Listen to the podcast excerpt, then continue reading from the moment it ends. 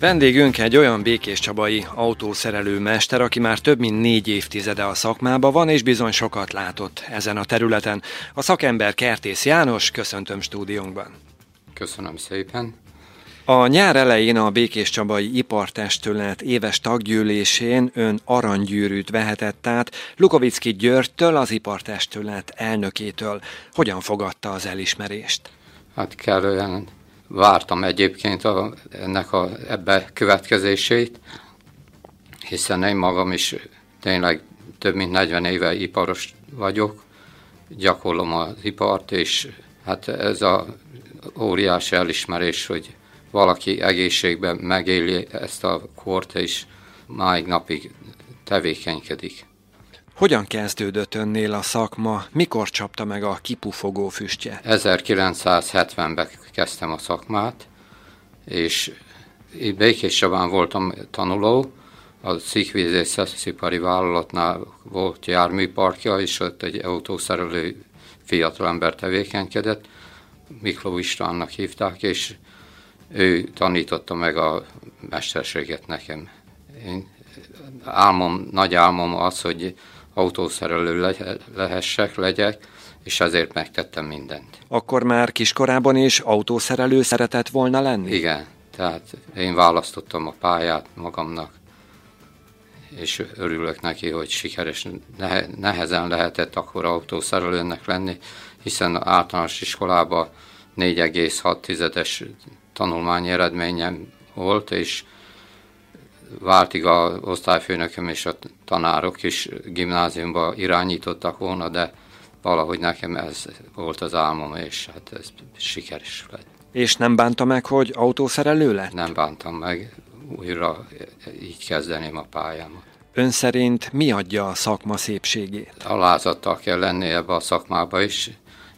A szépségét az adja, hogy egy hideg, hideg vasakból, elektronikából összeállított szerkezet működőképessé válik, tehát általában nem jó autóval keresik meg a szervizet, hanem valami hibást észlelnek, és ezt kell megjavítani, és az nagy öröm, amikor az ember megtalálja az igazi hibáját, és kijavítja, és az a jármű, az a motor, az adja a szép hangot, és lehet vele közlekedni.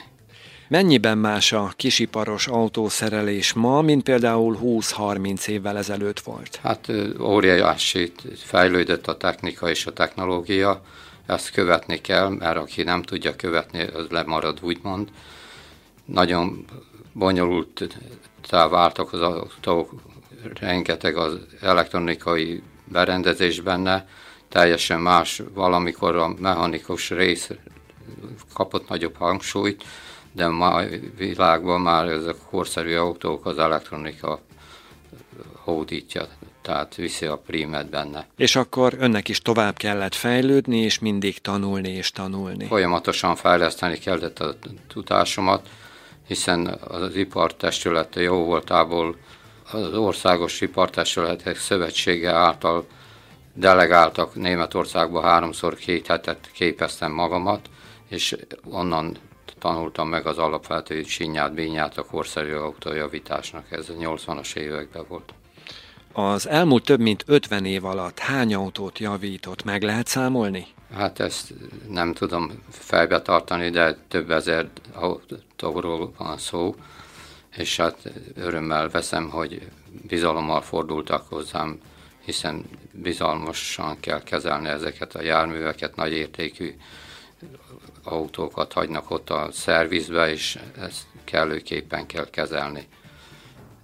Senkinek nem okoztam még tudomásom szerint csalódást, tehát megálltam a helyemet a szakmába. Mi volt eddig a legnehezebb munkája? Találkoztam amerikai modellel, ami a legbonyolultabb volt, és azt is gyakorlatilag meg tudtuk csinálni, meg tudtam csinálni. Mennyi időbe telt a javítás, és mi volt a baja ennek az autónak? Gyújtás technológiájával volt probléma, és elektronikus gyújtás rendszere volt, és nem igazán lehetett hozzá kapcsolási rajzokat találni, meg stb. De sikerült egy ismerősömön keresztül, aki Németországban él, hozzájutni, és sikeresen megjavítottam az autót. Ezen kívül különleges autó szerepelt a javítandók listáján? Hát mindennapos forgalomban lévő autók, lehet akár a Mercedes-től kezdve az Audi-n keresztül, tehát legkorszerűbb autók megfordultak nálunk a műhelyben. A lakosság továbbra is vevő a jó szakemberek munkájára, ám ugyanakkor idősödik az iparosság, a mesterek átlag életkora egyre magasabb. Az a tapasztalat, hogy sokan pályaelhagyók lesznek, a könnyebb megélhetés reményében más területen igyekeznek elhelyezkedni. Ezt ön hogyan látja? Hát az utánpótlással annyit, hogy nem igazán választák ezt a szakmát a fiatalok, ennél sokkal egyszerűbben boldogulnak látom én. Annyi bizonyos, hogy én magam is több utánpótlást képeztem, több tanulóm volt, és ezek sikeresen behelyezkedtek az életmenetelébe.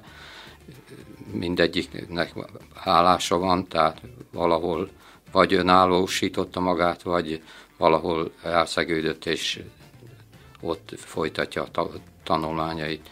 Visszatérve a autószerelői tanulókra.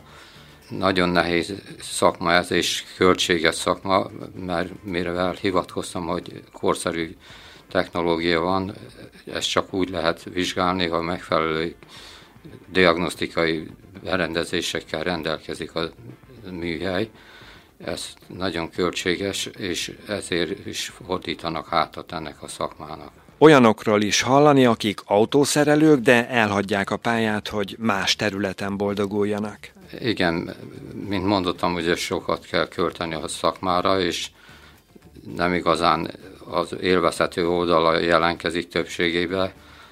Nyilván annak is lenni kell, mert másképp azon kívül, hogy szereti az ember a szakmáját, meg ragaszkodik hozzá, a megélhetést is biztosítani kell a családnak vele, és ennél sokkal egyszerűbb dolgokkal a fiatalok belehelyezkednek a gazdasági életbe, és sajnos sokan feketéznek is, ugye ez is egy hátránya ennek a dolognak, egy valamire való számítógéppel elég sok mindent meg tudnak oldani a elektronikus oldalába az autónak.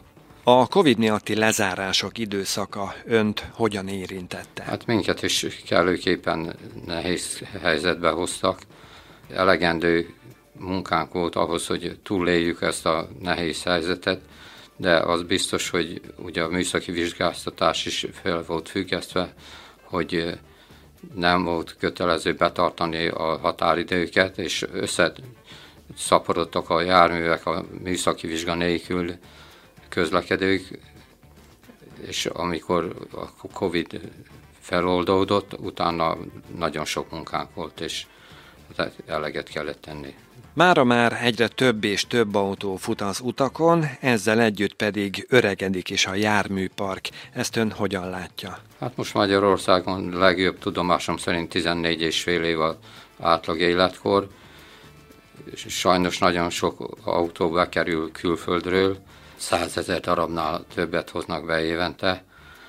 Ezek kerülnek leginkább ugye a műhelyekbe, meg az új autóknak is, ahogy megvásárolják, ott telik az ideje, és kötelező szervizelőírása van, kötelező elvégezni különféle munkákat ahhoz, hogy, na, hogy nagyobb károsodás ne érje a, a technikát.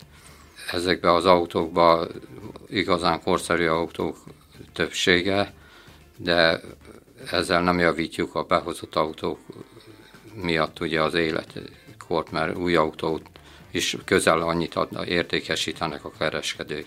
Ön nem csak aranygyűrűs, de aranykoszorús autószerelő mester is. Aranykoszorús mester is. Az a díj miről szól?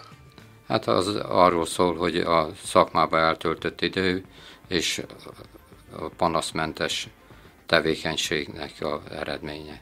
Azt a díjat ön mikor kapta meg? Hát azt még 2020-ban kaptam meg, és a, utána jött ez az aranygyűrű.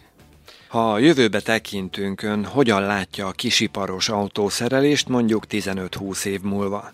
Hát Kicsit szkeptikus vagyok, mert sokat fejlődött most is a technológia, de ez a idővallum alatt rengeteget fog fejlődni, hiszen okos szerkezetekről beszélünk, intelligencia, elektromos szerkezetek tömkelege van az autókon.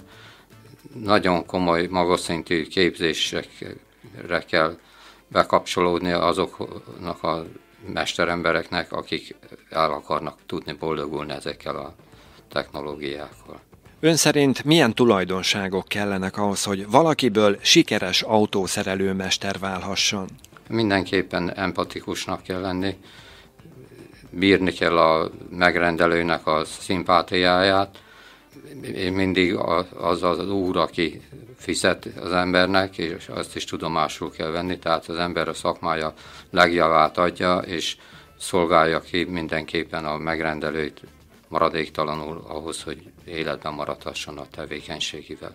Vendégünk Kertész János, aranykoszorús, aranygyűrűs, Békés Csabai autószerelőmester volt. Köszönjük szépen! Köszönöm szépen!